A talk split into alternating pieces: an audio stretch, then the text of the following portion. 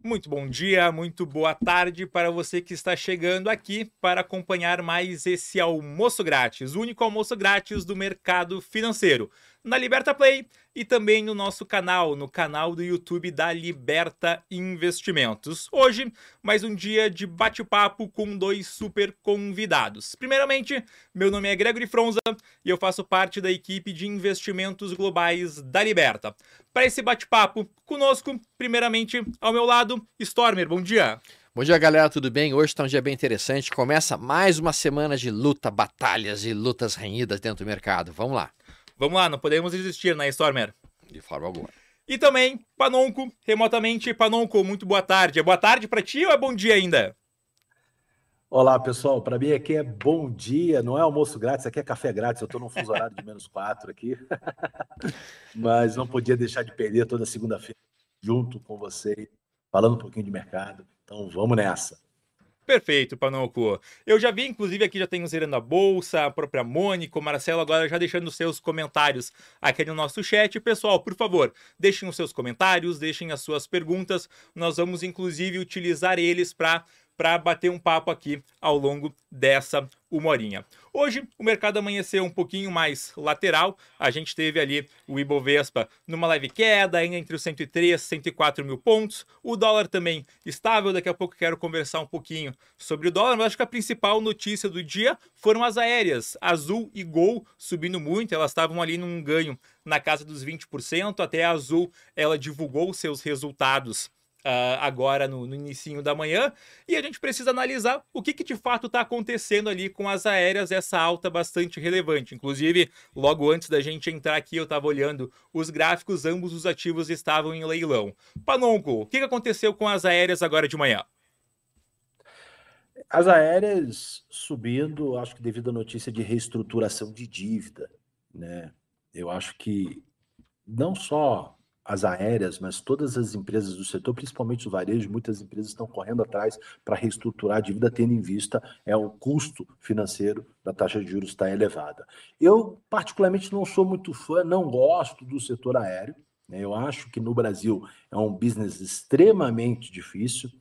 É, eu olho para o setor, vejo alto endividamento, vejo margens muito apertadas, os custos normalmente atrelados a commodities, seja combustível, seja é, ao dólar. E o setor de, de aviação civil no Brasil é muito regulado, é muito cheio de regras que, que não jogam a favor das companhias, jogam a favor do consumidor.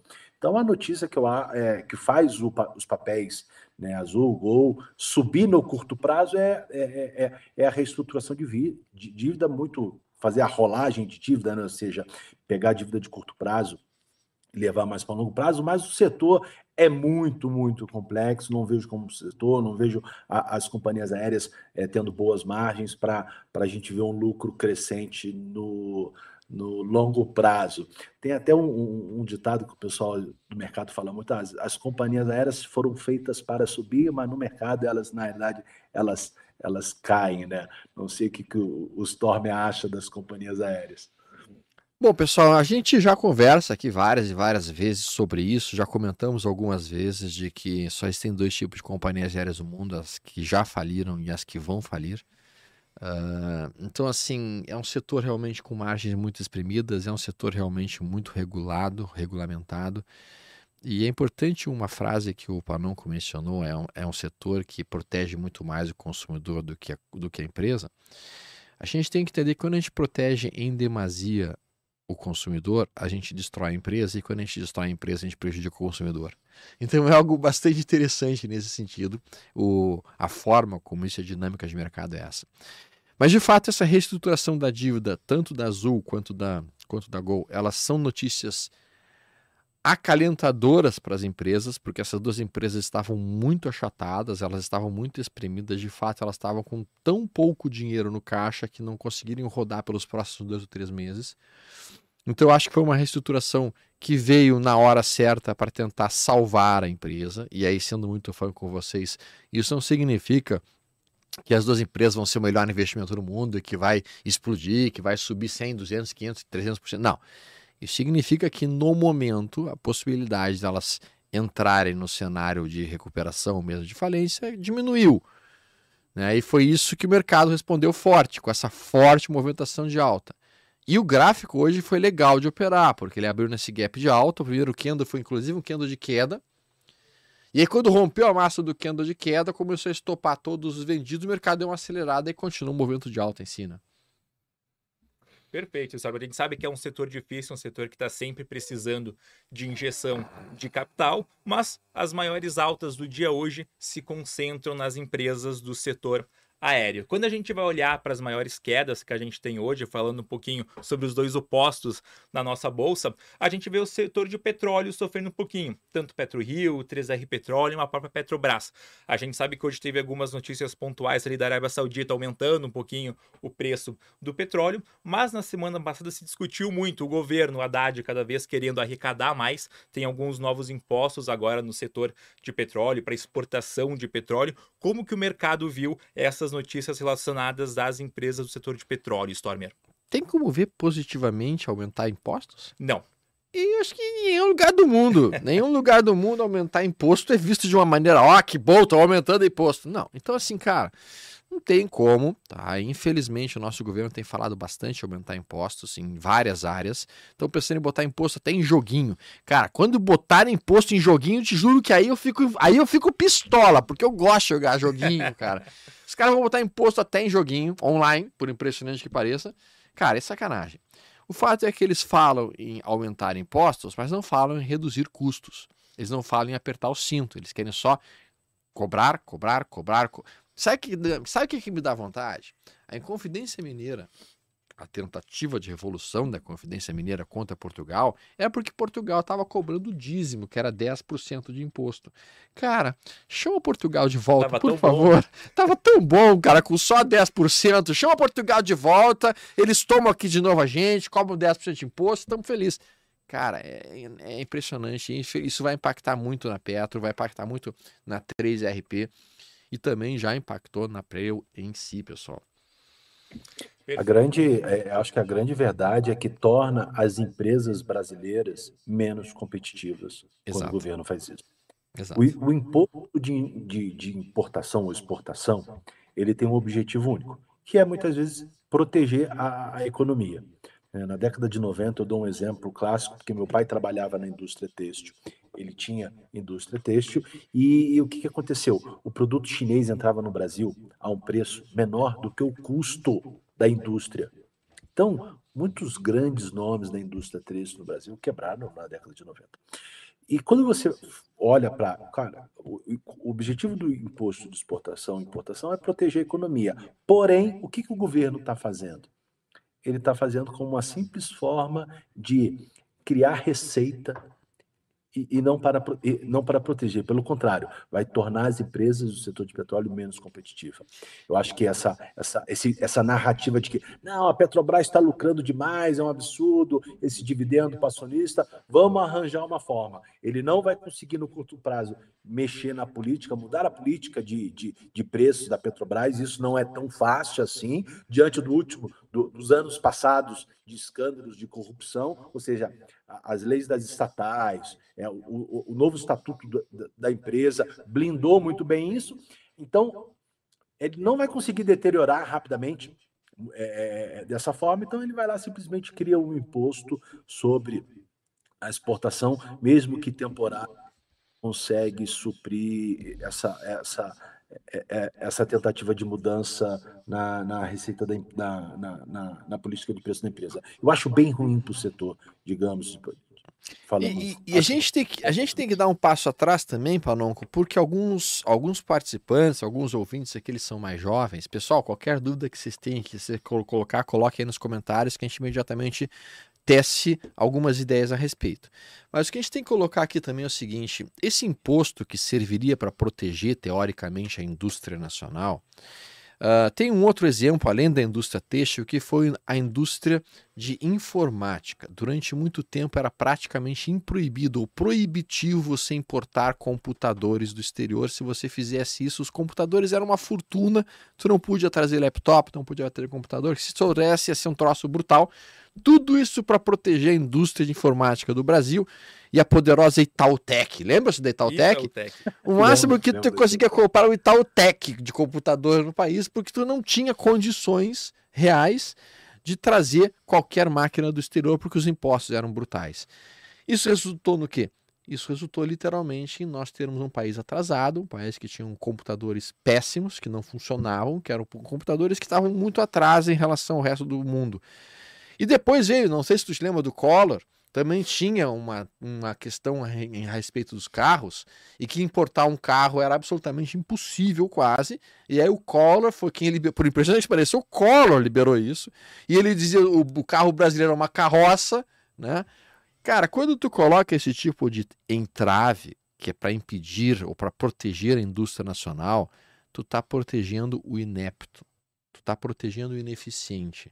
E proteger o ineficiente gera um curral, digamos assim, de consumidores que tem consumido aquele cara que é incompetente e ineficiente. Isso não funciona em nenhum lugar do mundo.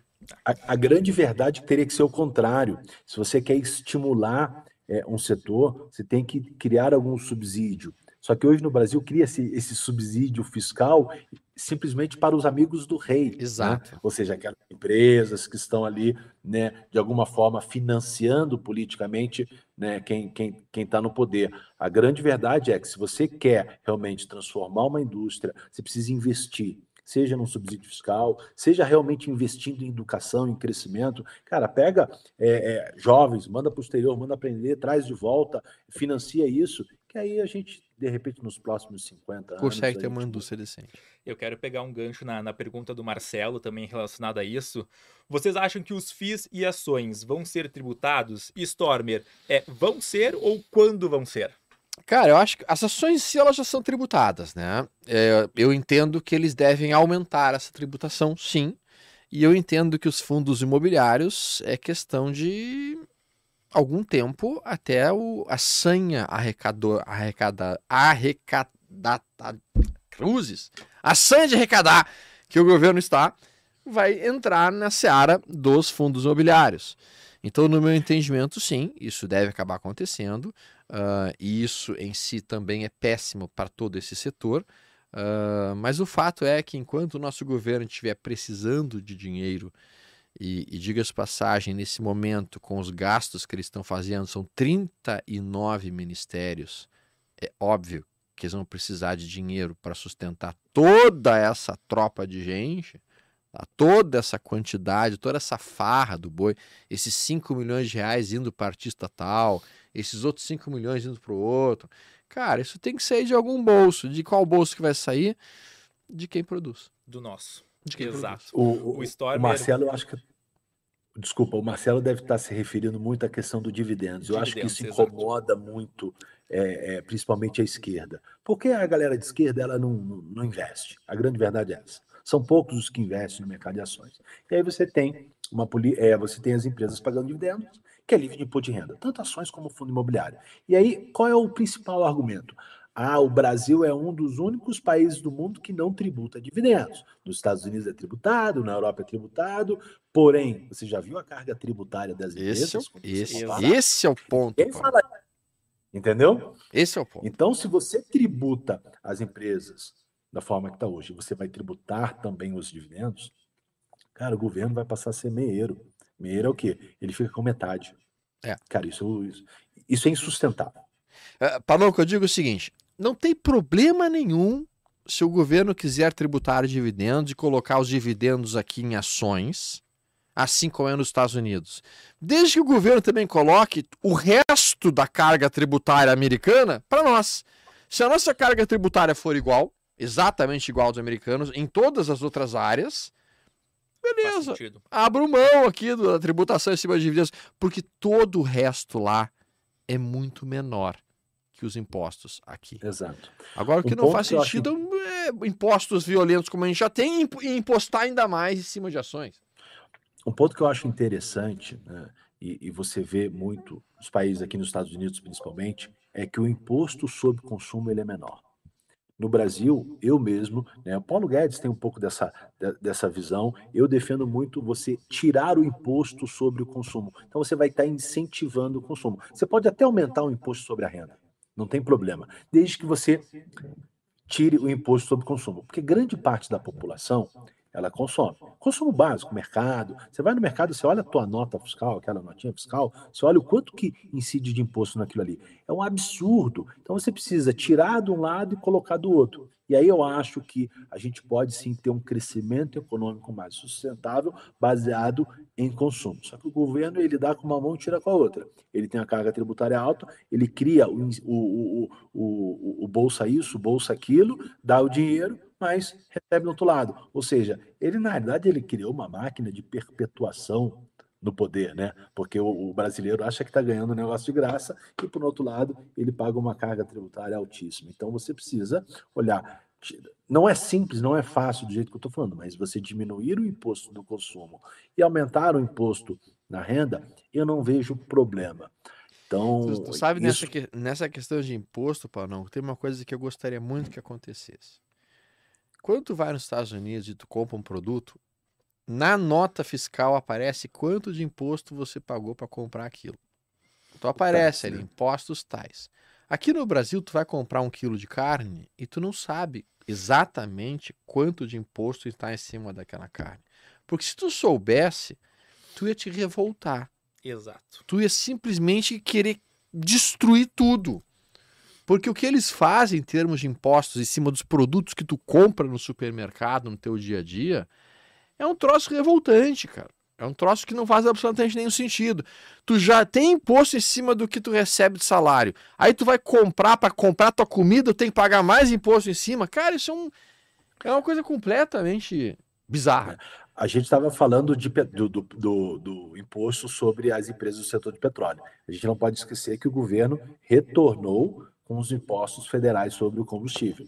E aí é muito interessante que quando você olha a mídia, a mídia toda falando que é, isso não impacta o mais pobre, impacta o cara que tem carro, o cara. Cara, pelo amor de Deus, a comida que chega na tua casa chega com.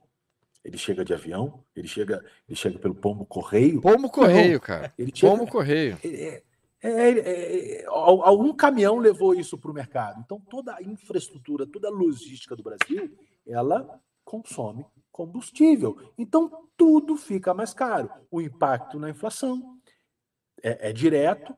Então, pelo amor de Deus, para quem está nos escutando, sim, mesmo que você não tenha carro, mesmo que você ande de bicicleta, você será impactado com o aumento dos combustíveis. Então, perto de tudo isso que a gente falou, e também pegando uma, uma, um gancho agora numa pergunta bem simples e fácil do Pedro uh, Stormer: a bolsa e o dólar, para onde vão?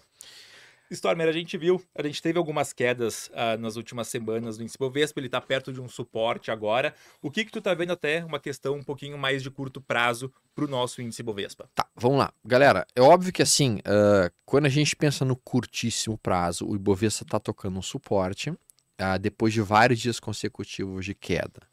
Então, em um curtíssimo prazo, um prazo de uma semana, é muito provável que a gente tenha talvez uns 4, 5, 6 dias de alta. E eu já vou dar minha opinião a respeito de bolsa. Uh, eu entendo que a bolsa nos próximos meses tá, vai crescer muito. Vai crescer que nem rabo de cavalo, para baixo. Hum. Vai crescer violentamente para baixo, assim como a economia brasileira está crescendo que nem rabo de cavalo, para baixo. Cara, infelizmente, nós temos uma tendência de baixa no gráfico semanal, nós temos uma tendência de baixa no gráfico diário, nós temos pressão de venda acontecendo nos principais ativos da nossa bolsa.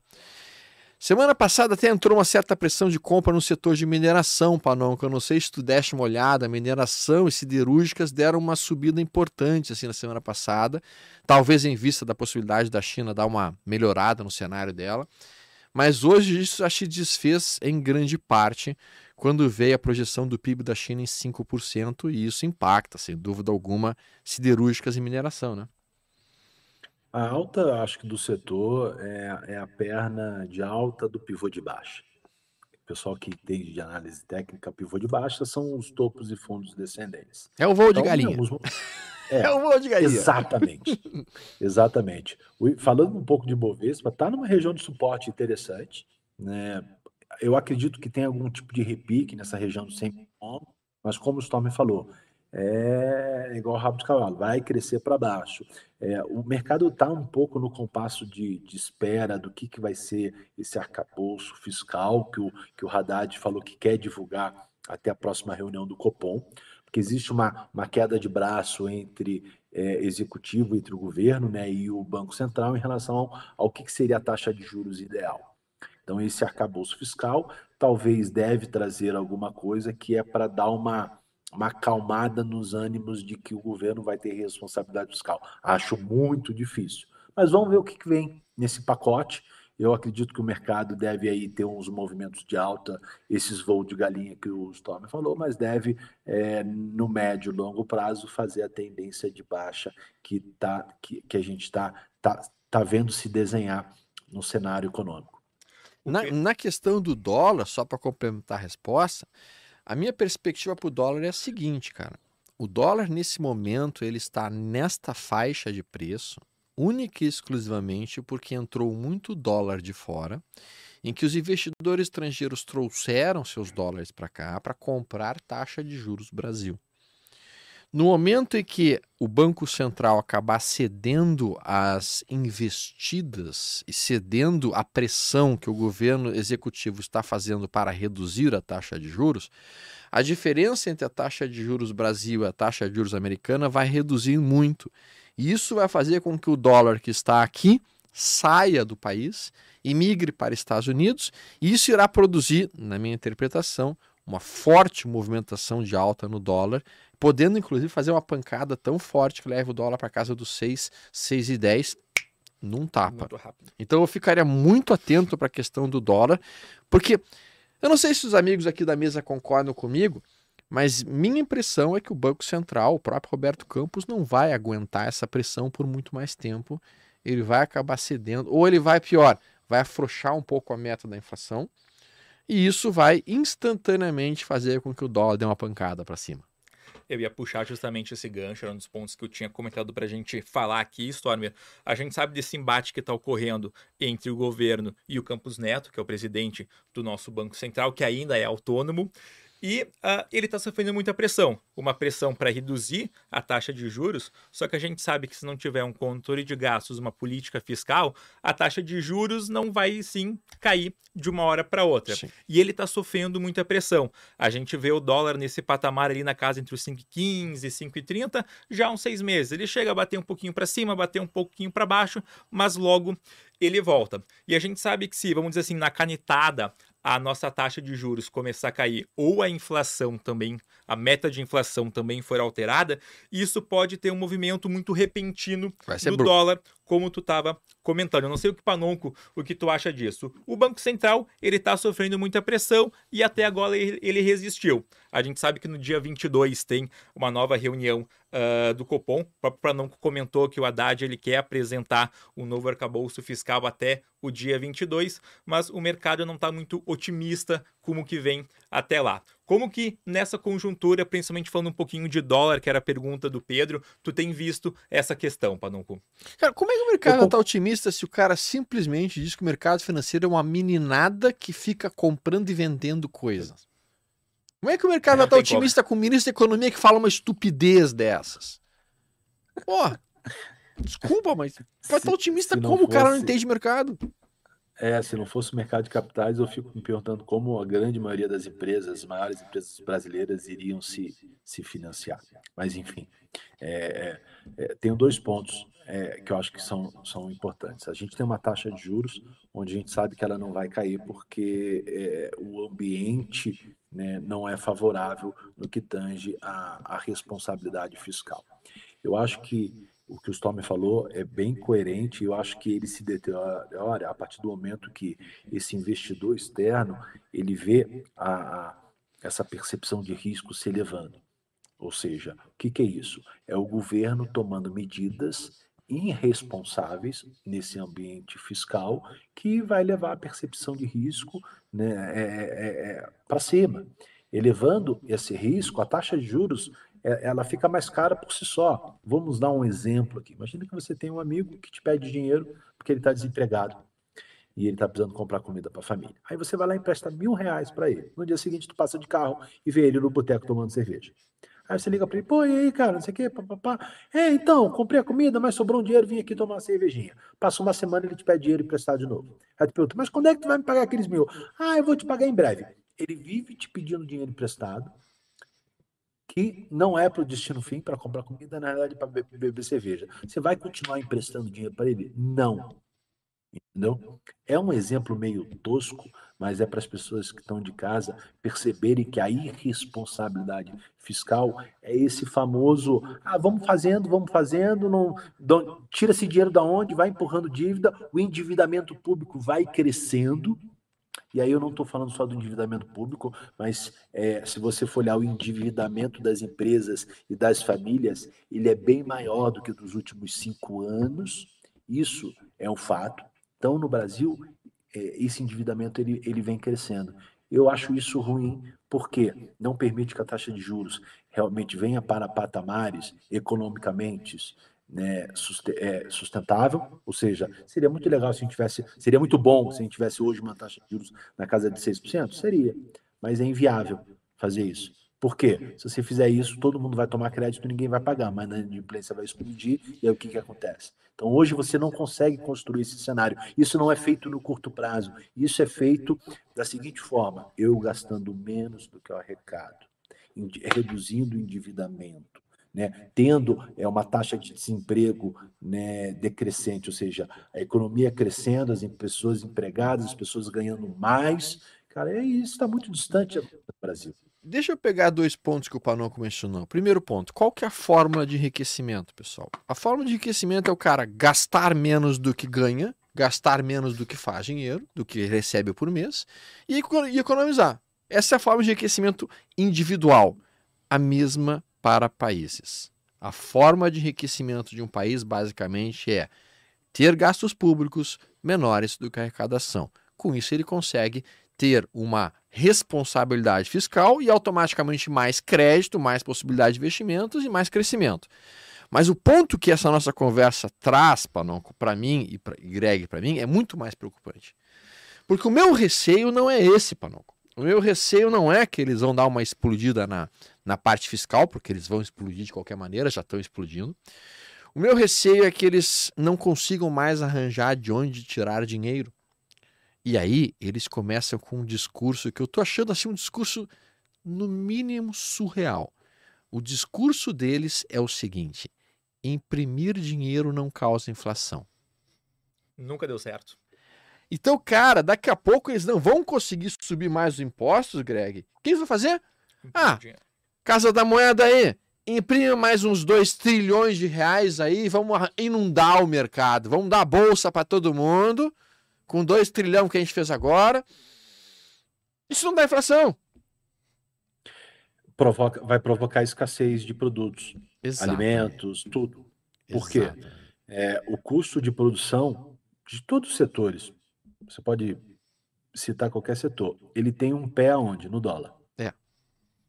Nenhum setor ele é, ele é 100% nacional.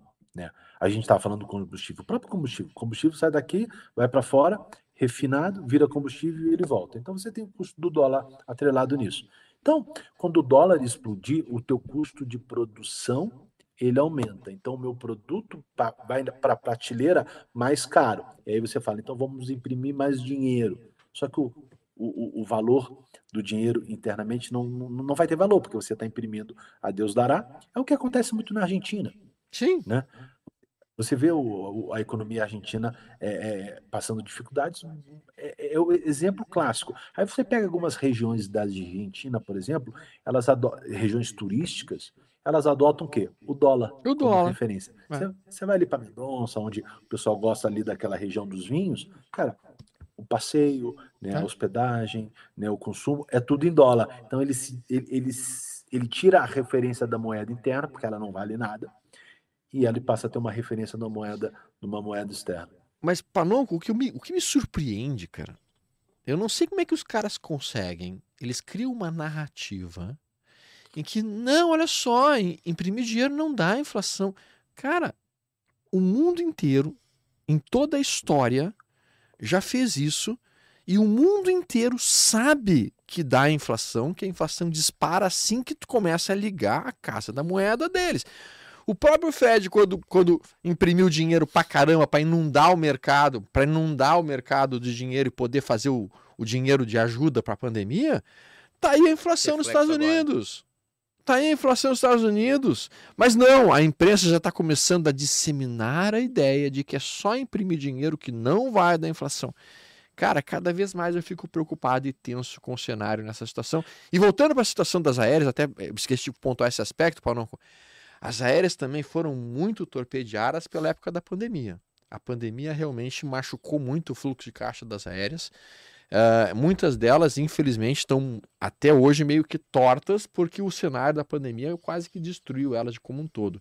E tem uma pergunta que eu acho que é interessante a gente responder, do Marcelo de novo. Stomer, você acha interessante uma pessoa com mais de 60 anos buscar renda aplicar somente fundos imobiliários de tijolo para não sofrer com a volatilidade das ações e correr risco de empresas quebrarem? Bom, vou dar minha opinião pessoal e minha opinião até mesmo familiar.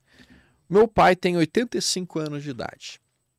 E ele, uh, digamos assim, ele contribuiu a vida inteira sobre 20 salários na aposentadoria dele. Quando ele se aposentou, ele, o teto era 10, ele contribuiu sobre 20, o teto era 10, ele se aposentou, hoje ele recebe 2,5. Então, ele se preparou a vida inteira para se, aposentar, se aposentar com a aposentadoria do governo e o governo, obviamente, passou a perna nele. Ele está pagando a conta de alguém, né? Ele está pagando a conta de alguém, né? E, então o que, que acaba acontecendo hoje? Hoje o meu pai, ele literalmente consegue pagar o convênio dele, consegue pagar os remédios que ele tem, porque ao longo desse período ele foi, eu fui comprando para ele fundos imobiliários e aí esses fundos imobiliários conseguem ser o complemento de renda dele, o complemento de aposentadoria dele. Então, cara, eu particularmente falando, gosto muito da estratégia de fundos imobiliários como um complemento de renda, como um complemento, como ah, ter um dinheiro que tu vai estar recebendo por enquanto, livre de imposto de renda, por enquanto, mas que em si ajuda a pagar as contas no final do mês. Eu não sei qual é a tua opinião sobre isso, Panoco, mas eu acho que é uma estratégia interessante mas lembrem-se que o fundo imobiliário tem sim volatilidade, as cotas elas oscilam, essas coisas todas. Mas sendo um fundo de tijolo, esse tipo de coisa toda, a gente sabe que tu tem um, um lastro em cima daquela cota que está trabalhando, né, Panon? Exato, é o famoso valor patrimonial. Um, um, ponto que eu acho relevante quando a gente fala de fundo imobiliário é não concentrar só em cima dos de, de tijolo. Cara, se você tem uma crise econômica, você vai ter problema de inadimplência de aluguel, concorda? Ou então mesmo você vai ter a vacância, o portfólio de imóveis de um fundo imobiliário, talvez nem todos vão estar alugados. Uhum. É, a gente viu isso no caso das americanas, né? Tinha uns fundos imobiliários que tinham muito, muita, estavam muito concentrados em aluguéis para as lojas americanas. Eu acho que a diversificação, aí a gente volta naquele assunto do último almoço grátis, a diversificação é extremamente essencial também em fundos imobiliários. Você vai conseguir é, é, ter sim uma renda mensal e aí não cresce o olho simplesmente no que está pagando. Ah, o fundo aqui paga 15% livre de imposto de renda, é melhor do que o fundo que está pagando 10%. Não é assim que se faz esse tipo de análise. Você tem que, sim, olhar um pouco as características de cada fundo, o portfólio, o valor patrimonial eu acho importante. Ele negocia na bolsa um preço, mas qual é realmente o tem um lastro imóvel, mas quanto que vale esse fundo patrimonialmente, quanto que ele está sendo negociado na bolsa? Eu vejo pessoas comprando fundos caros, por exemplo, não olham né, para o valor patrimonial. Então, tem que é, entender, é simples de entender, não é difícil. O FAI mesmo, que está sempre com a gente, é o nosso especialista no, no, no ramo de fundos imobiliários, está sempre dando essas dicas e falando sobre um fundo ou outro. Então, eu acho que é muito importante para quem gosta de fundo imobiliário, quem quer construir essa estratégia de estar sempre comprando e fazendo né, essa renda passiva crescer, eu acho importante conhecer um pouquinho do setor. Enquanto a gente está fazendo aqui, acabei de mostrar para o Greg, o mercado deu uma pancada para cima, tipo assim, cara, como se não houvesse amanhã, deu uma explodida de quase Quase quantos mil pontos tem aqui, cara? Tem quase dois mil pontos em poucos minutos, só para avisar o pessoal que está nos acompanhando. Foi uma paulada que deu em cima desse suporte do gráfico diário que a gente tinha comentado. Agora a gente está olhando aí realmente uma movimentação de compra mais importante acontecendo no mercado nesse momento. Petro e bancos subindo bem nesses últimos minutos. Já já vamos entender o que aconteceu. Só finalizando a resposta aqui para a gente responder o Marcelo também. Na pessoa física, gosto bastante de fundos imobiliários, tem uma parcela relevante da minha carteira em fundos imobiliários, mas a gente precisa lembrar muito do que o Panunco falou da diversificação. Talvez ter uma carteira 100% em fundos imobiliários não seja a melhor alternativa possível. Para isso, Marcelo, caso tu não seja cliente ainda da Liberta, aqui no nosso chat, na nossa descrição do vídeo, tem um link para conversar com a nossa assessoria. Quem já é cliente da Liberta também tem como chamar a nossa equipe, tem algum assessor dedicado que vai conseguir entender realmente qual que é o teu objetivo, qual que é o teu momento de vida e entregar a melhor solução, a melhor alternativa para aquilo que tu tá querendo, Marcelo. E eu já queria pegar um ponto, o Stormer comentou que a gente teve uma pancada para cima nesse momento na nossa bolsa, mas o Pedro, ele tá perguntando, a gente comentou um pouquinho que o mercado tava uh, caindo e nesse momento ainda faz sentido fazer um seguro, fazer uma proteção de carteira, Stormer, ou tu acha que já caiu demais, agora não seria o melhor momento? Cara, é aquilo que a gente sempre diz, né, cara? Tu fazer, eh, tu, tu montar um seguro depois que arrombar a casa é ruim, né? Então o mercado já caiu, o mercado já tomou uma pancada para baixo, o mercado já está em tendência de baixa. Eu não faria seguros agora. A minha política seria, já que a gente está em cima de um suporte, deixa repicar, deixa dar uma respirada. Essa respirada vai ser um voo de galinha, deixa dar uma subidinha. E quando se aproximar da próxima resistência, ali vai ser a hora sim de buscar compra de puts, proteção, lançamento coberto, uh, uma trava, eventualmente até mesmo um long and short, ah, para realmente trabalhar o conceito de vamos tentar sobreviver a esse movimento de recuo que o mercado está produzindo. E depois, quando chegar próximo de um fundo mais intenso, um fundo mais importante, para mim, o objetivo do Ibov é lá na casa dos 97, 98, eventualmente talvez até 90 mil pontos ali a gente começa a procurar por algum sinal de reversão que por enquanto nós não temos. E nesse meio tempo usamos a, o próprio CDI, que está muito bom, como uma estratégia de estar de tá alocando nosso capital, né, nosso recurso. Geralmente, Pedro, a gente não faz um seguro depois que a gente já bateu o carro. Isso. A gente espera. Quando tá aquele cenário de céu de brigadeiro, aquele céu azul, aquela bolsa subindo, esse é o momento de fazer uma proteção. E lembrando, caso alguém não entendeu esses termos que a gente utilizou, put, proteção de carteira, fazer seguro, aqui na Liberta a gente tem uma mesa de operações em renda variável que a todo momento tem as opções de proteção. Então, novamente, só conversar com o seu assessor, com o nosso WhatsApp digital, que a gente pode esclarecer todas essas questões de seguro. Entenda o seguinte, meus amigos. Uh, operar de uma forma diversificada, operar de uma forma em que a gente tem investimentos nos mais diversos veículos, seja em renda variável, um pouco em cripto, um pouco em fundo imobiliário, um pouco em renda fixa, e aplicar os conceitos de ter sempre um seguro ligado, uma preparação, uma defesa, isso aí é um hábito. Isso é um hábito mais ou menos igual ao de, cara, não vou colocar muito sal na minha comida porque eu não quero ter pressão alta.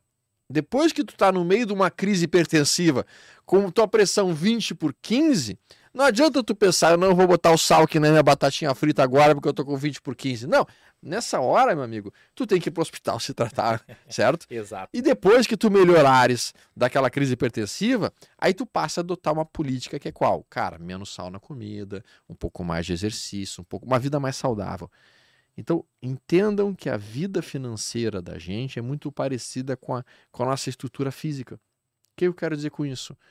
Tu já viu alguém ficar sarado, bem, magrinho, legal, boa musculatura, se ele não pratica exercícios todos os dias, se ele não se alimenta bem? Isso não existe. Agora, por que, que a gente vê as pessoas gordas, acima do peso, ao rodo? Se todo mundo sabe que deve se alimentar bem. Se todo mundo sabe que tem que fazer exercício, por que, que tem um monte de gente acima do peso? Por que, que 65% da população brasileira está acima do peso? Porque apesar de tu saber o que tu tem que fazer, tu não faz. A mesma coisa para a educação financeira, né, Panonco? Os caras sabem Exato. o que, que tem que fazer para ter uma reservinha, para poder ter um dinheirinho, para poder não passar necessidade. As pessoas em casa sabem. Agora a questão Exato. é a pessoa conseguir ter a disciplina de fazer. Porque eles não fazem. E daí eles gastam mais do que devem, aí eles compram coisas que eles não precisam para impressionar pessoas que eles nem sequer gostam. É isso. Infelizmente esse, é isso. Esse ponto que o Stormer falou, do, do, e o Greg fala, falaram do seguro, é o mercado de derivativo, o mercado de opções. Depois que você aprende, né, existe um. A gente fala de educação financeira, existe um estágio que você passa da ignorância, você faz o aprendizado e você aprende aquilo ali. Não precisa ser um expert, porque você tem uma mesa de operações. O Gregory falou: ó, tem a mesa de operações, vai te ajudar muito a entender o contexto. Mas quando você aprende e você começa a colocar em prática mensalmente ou bimestralmente, se você não quer ter tanto. Né, tanta dedicação, você começa a construir uma rentabilidade que vai, no longo prazo, trazer um excelente incremento de valor para a tua carteira. Então, você todo mês, ah, eu vou lá e lanço uma opção, ou então, ah, eu quero comprar Petrobras quando tiver a, a 18, você pode vender opções de venda de Petrobras, ou seja, fazendo, fazendo né, um, um movimento de caixa. Então, existem várias estratégias, não só proteção, mas também de remunerar a carteira. Ah, é pouquinho, é, mas de pouquinho em pouquinho, mês a mês, mês a mês, você vai construindo um incremento de valor. Mas o primeiro passo é aprender um pouco como que funciona esse mercado de opções para você também não cair numas armadilhas que eu vejo por aí. Então, isso é, é, é legal mostrar para quem está nos ouvindo. Olha, você tem um mercado que é totalmente é, desconhecido. Fala que o mercado de opções hoje é a bolsa de valores antes da crise de 2008, que tinha lá seus 400, 300 mil CPFs. Ou seja, muito pouca gente sabe quando o assunto é derivativo, é opções. Mas é um mercado extremamente importante né, para trazer valor para sua carteira. E para isso existe realmente, o pessoal que quiser mais informações sobre isso, poder conversar com os assessores da Libera, o pessoal da renda variável, entender o que é uma operação estruturada, o que é eventualmente uma, uma trava de alta, uma trava de baixa, formas de proteger o capital de uma maneira adequada, com, correndo menos risco. Então isso é bem possível, é bem legal de ser feito, sem dúvida alguma. Com certeza. A gente comentou um pouquinho aqui sobre o nosso cenário no Brasil, sobre a nossa bolsa, sobre o dólar, mas o Nascimento, ele fez uma pergunta de um tema que tu gosta, Stormer, que é criptos. Ah. A gente sabe que o momento das criptos talvez não é o ideal, o mercado no último ano ele sofreu um pouco. A gente até teve alguns repiques agora, principalmente no Bitcoin, no Bitcoin e no Ether, mas o que que tu está acompanhando, o que que tu está vendo de expectativas para o mercado de cripto, Stormer? Vamos falar de criptomoedas e Bitcoin. Bom, o Bitcoin tá, e as criptomoedas realmente passaram por um período de inverno.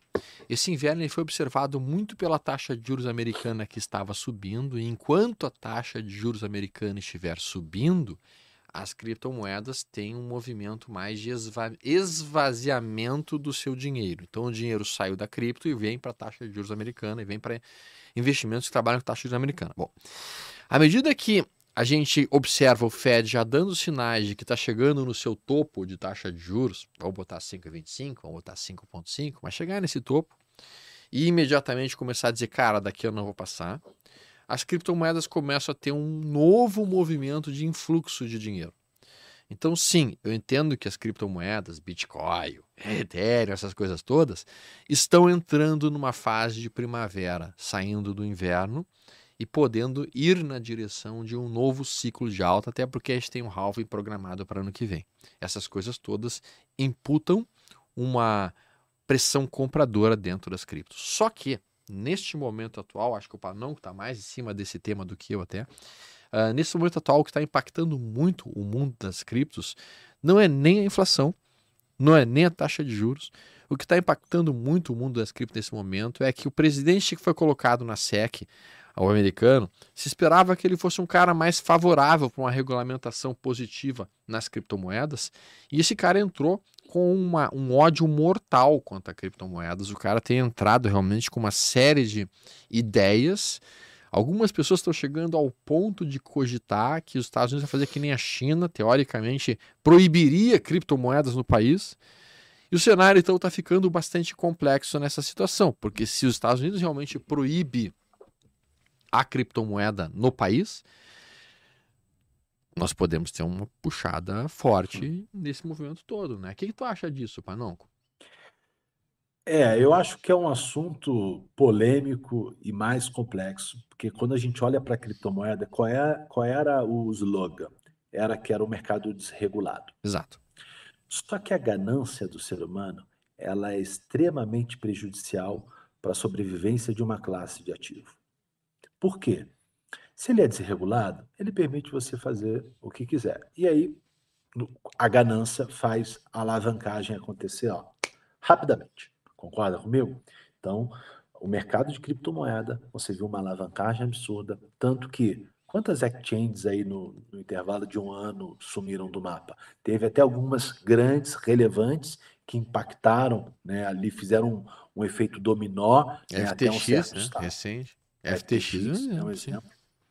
Então eu vejo que a preocupação do, das autoridades monetárias, dos governos, talvez seja muito mais proteger reserva de valor, principalmente do investidor pessoa física, do que qualquer outra coisa. Então, se você não regula, e aí quando a gente fala de regular, é colocar regras mínimas, não é fazer igual aqui no Brasil, que quando se regula um setor, ingessa, burocratiza, simplesmente para fazer ali um, algum tipo de, de, de receita em cima daquilo. Não, é você ter regras mínimas para que aquilo ali não vire um, um mar de, de, de espertalhões, de malandros querendo tirar dinheiro. De casa da mãe Joana. Para que não vira casa da mãe Joana. Uma reserva de. Exato. entendeu?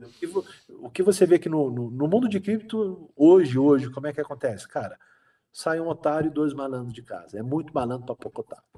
Entendeu?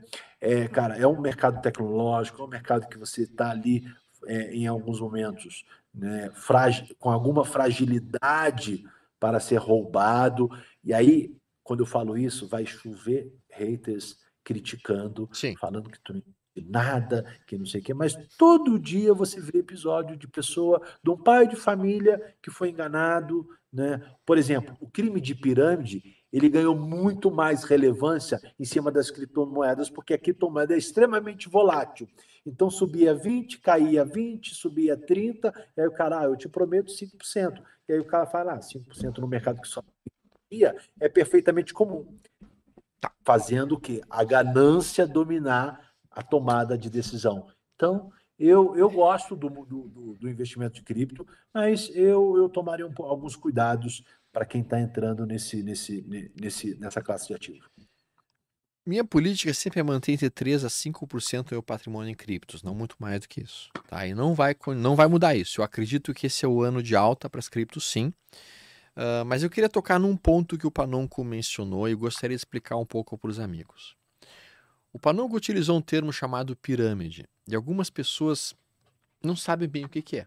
Tá? Por impressionante que pareça, tem gente hoje que ainda cai no conto da pirâmide. Então eu vou tentar explicar em pouquíssimas palavras o que, que é uma pirâmide. Na década de 20, mais ou menos, um sujeito chamado Ponzi, ele era um italiano que havia se mudado para os Estados Unidos, ele começou a divulgar o seguinte tipo de investimento. Ele havia percebido que o selo nos Estados Unidos custava 5 centavos de dólar, enquanto que este mesmo selo na Europa custava aproximadamente 20 centavos. Então ele chegava para os investidores americanos e dizia o seguinte: Olha, tu me dá aqui 10 mil dólares, eu vou pegar esse dinheiro, eu vou comprar em selos a 5 centavos cada um, eu vou até a Europa e eu vendo esses selos lá a 20 e eu te entrego 10% ao mês de retorno em dólar. É óbvio que o cara pegou essa tese, que parece ser uma tese que faz sentido, pô, o selo aqui tá mais barato do que lá, o cara vai comprar aqui e vai vender lá. Eu vou. E aí o cara cedia os 10 mil dólares. O Ponzi, que estava dentro de um esquema de pirâmide, o que, que ele fazia? Ele pegava aquele dinheiro e ele não dá, ele não comprava nenhum selo zero de selo. O que ele fazia era, ele chegava com esse discurso para o Greg e pegava 10 mil dólares do Greg. Ele chegava com esse mesmo discurso para o Panonco e pegava 10 mil dólares do Panonco. Aí desses 10 mil dólares que ele pegou aqui do Panonco, ele tirava mil e entregava para o Greg. E aí o Greg via, ganhei 10%, ganhei 10 em cima do mês. O que, que o Greg fazia? Ele botava mais 10 mil dólares comigo, com o Ponzi aqui. Aí eu Ponzi pego esses 10 mil dólares que o Greg me deu e eu pago o Panonco. Aí eu encontro um outro otário para me dar mais 10 mil dólares, eu tiro 10% desse cara e pago vocês dois aqui. E isso vai construindo uma pirâmide. Vai construir uma pirâmide. Chegou num ponto tal que, que isso começou a chamar a atenção do FBI. Porque afinal de contas o cara estava movimentando milhões e milhões de dólares na década de 20. Então o FBI foi até o escritório dele e entraram no escritório dele. Eles não encontraram nenhum selo, nenhum, não tinha selo nem nem a secretária dele tinha comprado um selo. E o cara estava sumido, é óbvio. E ali se estabeleceu a primeira pirâmide da Terra, a primeira pirâmide descrita na Terra. Infelizmente, depois disso, várias pessoas começaram a pegar essa ideia. Então, eles pegam uma tese de investimento que seria minimamente viável, como, por exemplo, lembra da, da pirâmide do boi gordo? Em que tu comprava uhum. o boi magrinho, terneiro, aí tu engordava ele, e aí tu vendia e tu oferecia pro cara 10% ao mês também. Essa é uma outra tese possível. Então teve a pirâmide do boi, teve a pirâmide da, da, do avestruz, na época do avestruz, Teve a pirâmide agora, recentemente, do Bitcoin.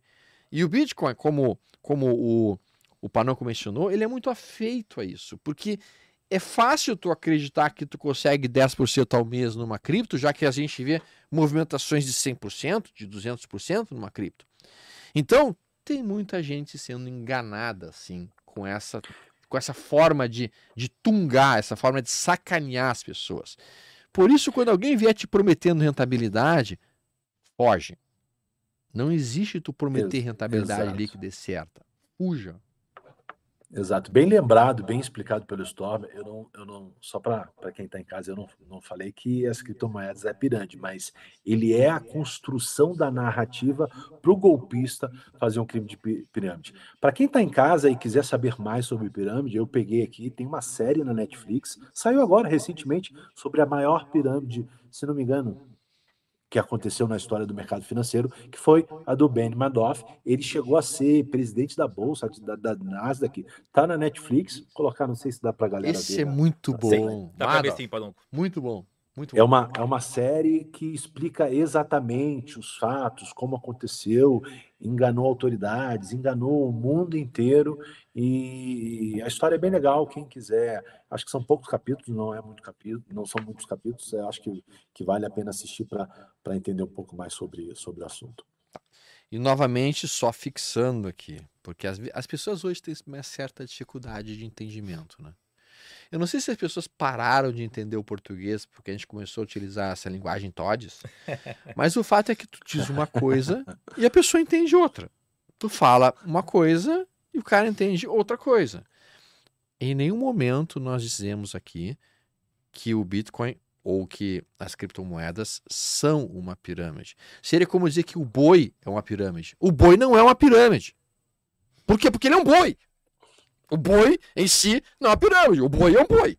Agora, em cima do boi, você pode criar uma pirâmide, uma sacanagem, que seria o seguinte: eu vou pegar o boi, eu vou engordar o boi, e o boi mais gordo custa mais caro, e eu consigo te entregar 10% ao mês. Topa? Quer fazer? Isso é uma pirâmide em cima do boi. Eu não estou dizendo que eu não tô dizendo que Bitcoin é pirâmide. Eu estou dizendo que em cima do Bitcoin teve sim um monte de gente, e tem gente até hoje criando pirâmide. Porra, é simples o, português, o, cara. Português é uma coisa o assim. Próprio, é, o próprio Pix, o Pix, cara, eu, eu, eu, dos últimos anos, no nosso, no nosso sistema bancário, o Pix foi a melhor coisa que aconteceu pro brasileiro. Exato. E aí tá golpe do Pix para tudo quanto é lado agora. Isso. Baseado no, no, na pirâmide. E tu vai dizer que o Pix é ruim? Não, o Pix é bom. Mas que tem é golpista é em cima usando o Pix como, como o subterfúgio do seu golpe? Tem. Então, infelizmente, infelizmente, pessoal, nós estamos num mundo em que tem gente que não tem realmente seriedade, não tem integridade, não, não cultua a honestidade como a sua característica. Tem pessoas que acham que para ter sucesso vale de tudo, inclusive roubar o dinheiro dos outros. Infelizmente, tem pessoas assim. Eu acho surpreendente que eu tenha que avisar as pessoas desse perigo. E no mercado financeiro vai ter também esse tipo de situação, esse tipo de pirâmide. Então, sempre que alguém vier te propor um negócio e esse negócio vai te dar um retorno fantástico, extremamente acima do que seria a renda fixa, do que uma taxa de juros normal te daria, e líquido e certo retorno, cara, isso aí não, não cheira bem, cara. Isso aí não cheira bem, cara. Isso aí não existe como. Não existe como. Bom, a gente chegou ali a uma linha de bate-papo, pessoal. Gostei bastante das perguntas que a gente teve hoje, foi, foi bastante enriquecedor para o nosso bate-papo. E deixar aqui um pedido para você que está nos assistindo curta o nosso vídeo, se inscreva no canal da Liberta. Caso você não esteja assistindo na Liberta Play, a Liberta Play é o nosso serviço de streaming, então só procurar no seu navegador, fazer o seu cadastro ali, você vai encontrar um conteúdo muito rico sobre o mercado financeiro e agradecer primeiramente Stormer, muito obrigado por ter batido esse papo conosco hoje. Prazer é meu, pessoal. A Liberta Play tá ficando cada vez maior, tá virando realmente uma Netflix mercado financeiro. Tem um monte de coisas bacanas ali. Eu vou começar a botar cada vez mais vídeos meus ali sobre como investir, táticas, técnicas, ideias, diversificações, essas coisas todas. Então deixa o convite para quem não conhece, dá uma olhada lá. Panonco. Panonco, muito obrigado Pessoal, pelo teu tempo.